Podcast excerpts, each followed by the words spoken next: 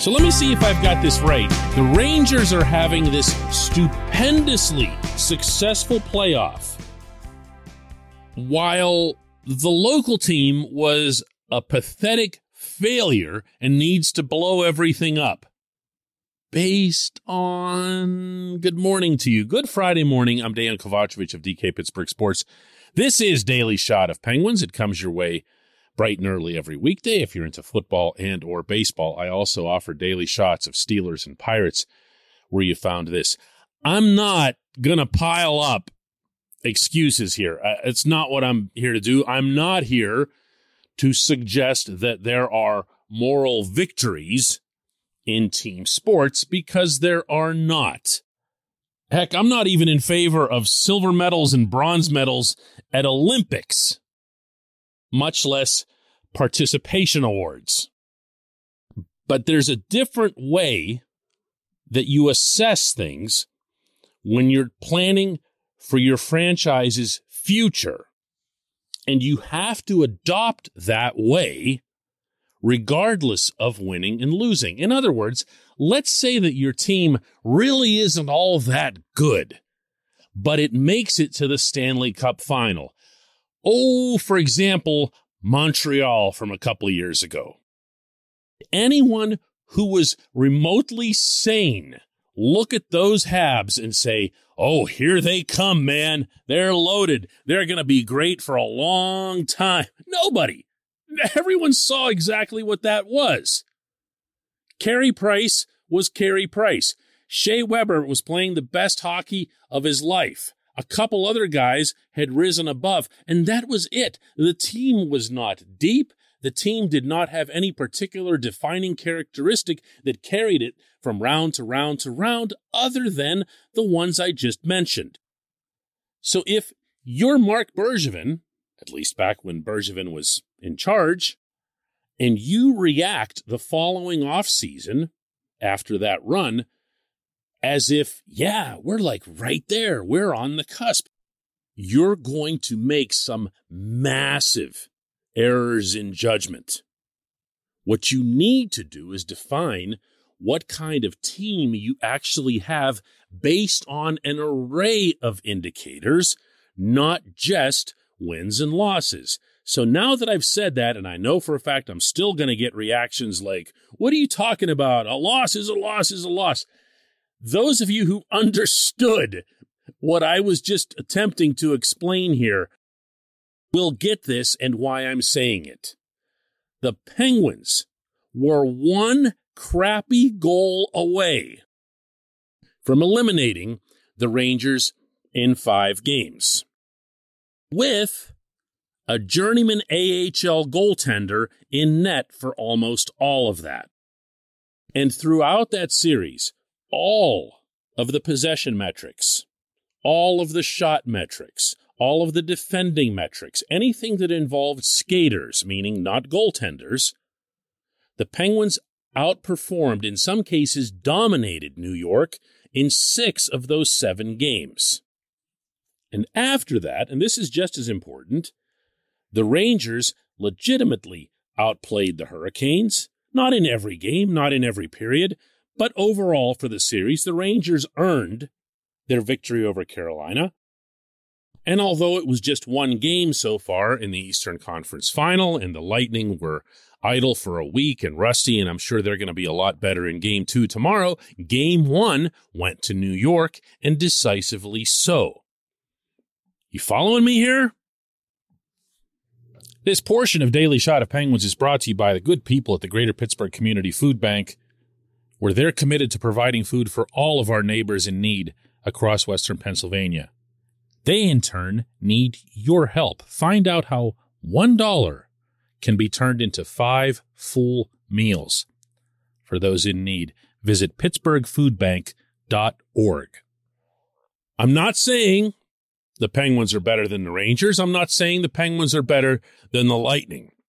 If you look at small sample sizes and attempt to extrapolate them, to throw a baseball thing at you, you would now be convinced that the Pirates are the best team in Major League Baseball since they just swept the actual best team in Major League Baseball in their stadium and three games in Los Angeles this week, which of course would be ludicrous.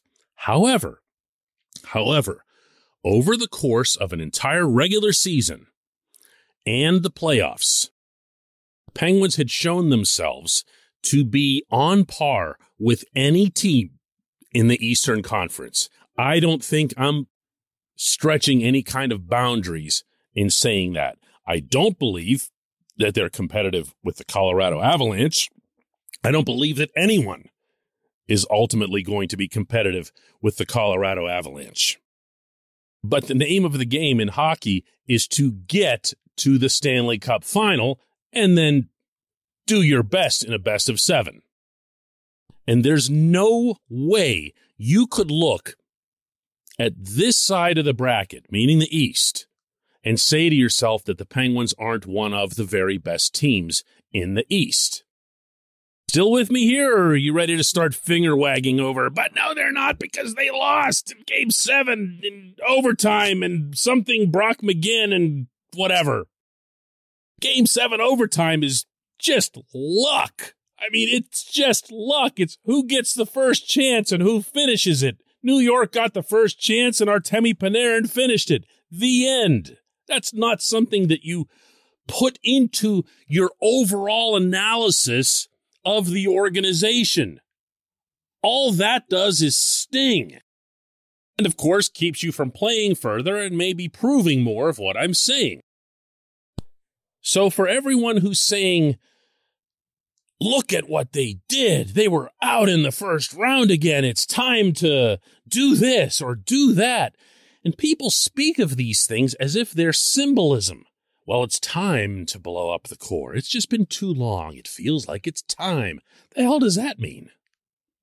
For like superficial purposes? To have a different feel or a different vibe?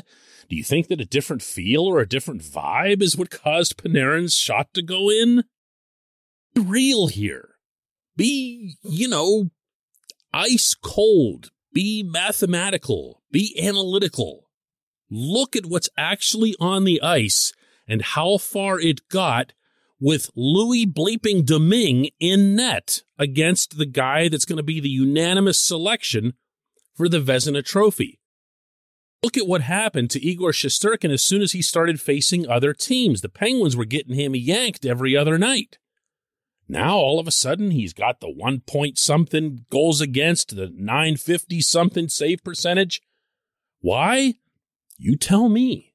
You tell me if you're Ron Hextall, and if you're Brian Burke, and if you're the people representing the Fenway Sports Group, and you overreact to one goal in a game seven overtime, then you are derelict in duty. Simple as that. And I would say the same thing in the other direction, meaning using that Montreal example again. If the Penguins stunk and somehow made it all the way through to the Stanley Cup final, you'd be equally derelict in duty in overestimating the importance of outcomes. When we come back, just one question.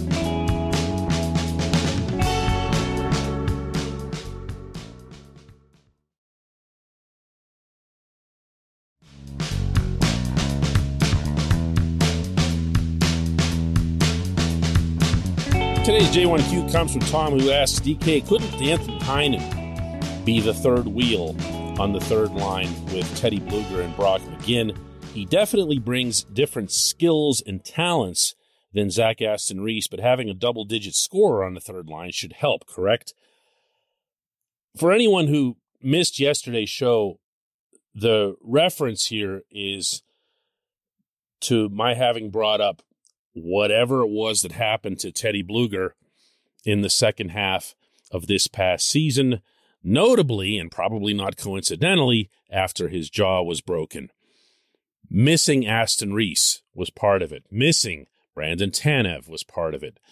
Not having a line that was, as Mike Sullivan himself once described it, a sum that was greater than its parts you do have to find something else there. Now, can Heinen be that guy? Heinen is defensively conscientious, if not necessarily spectacular. Heinen also had, to your point about adding offense, 15 even strength goals this past season. Did you know that? I mean, that's like a really high total for anyone in the NHL. Did get on to power play two, but power play two, you saw it, would come on for the last 30, 35 seconds of the extra man.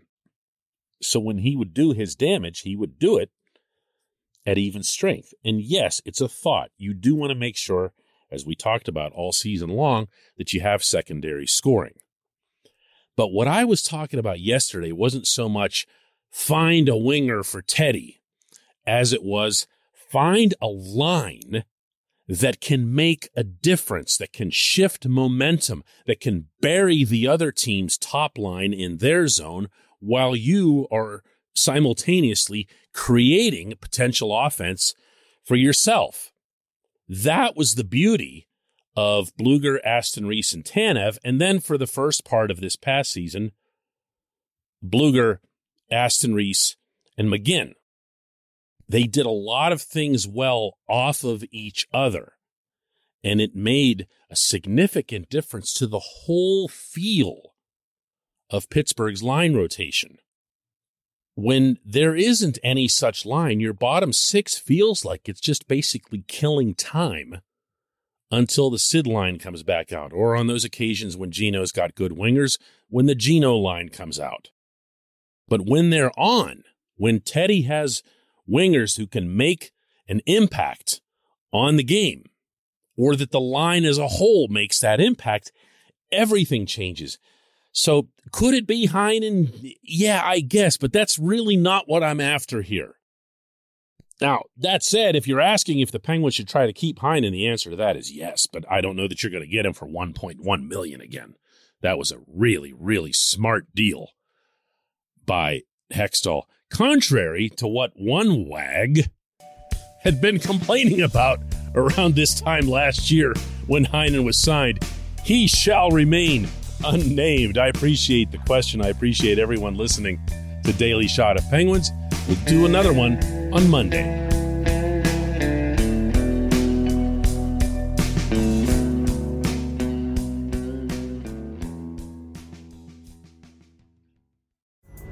Pulling up to Mickey D's just for drinks? Oh, yeah, that's me. Nothing extra, just perfection and a straw. Coming in hot for the coldest cups on the block. Because there are drinks, then there are drinks from McDonald's. Mix things up with any size lemonade or sweet tea for $1.49. Perfect with our classic fries. Price and participation may vary, cannot be combined with any other offer. Ba da ba ba ba.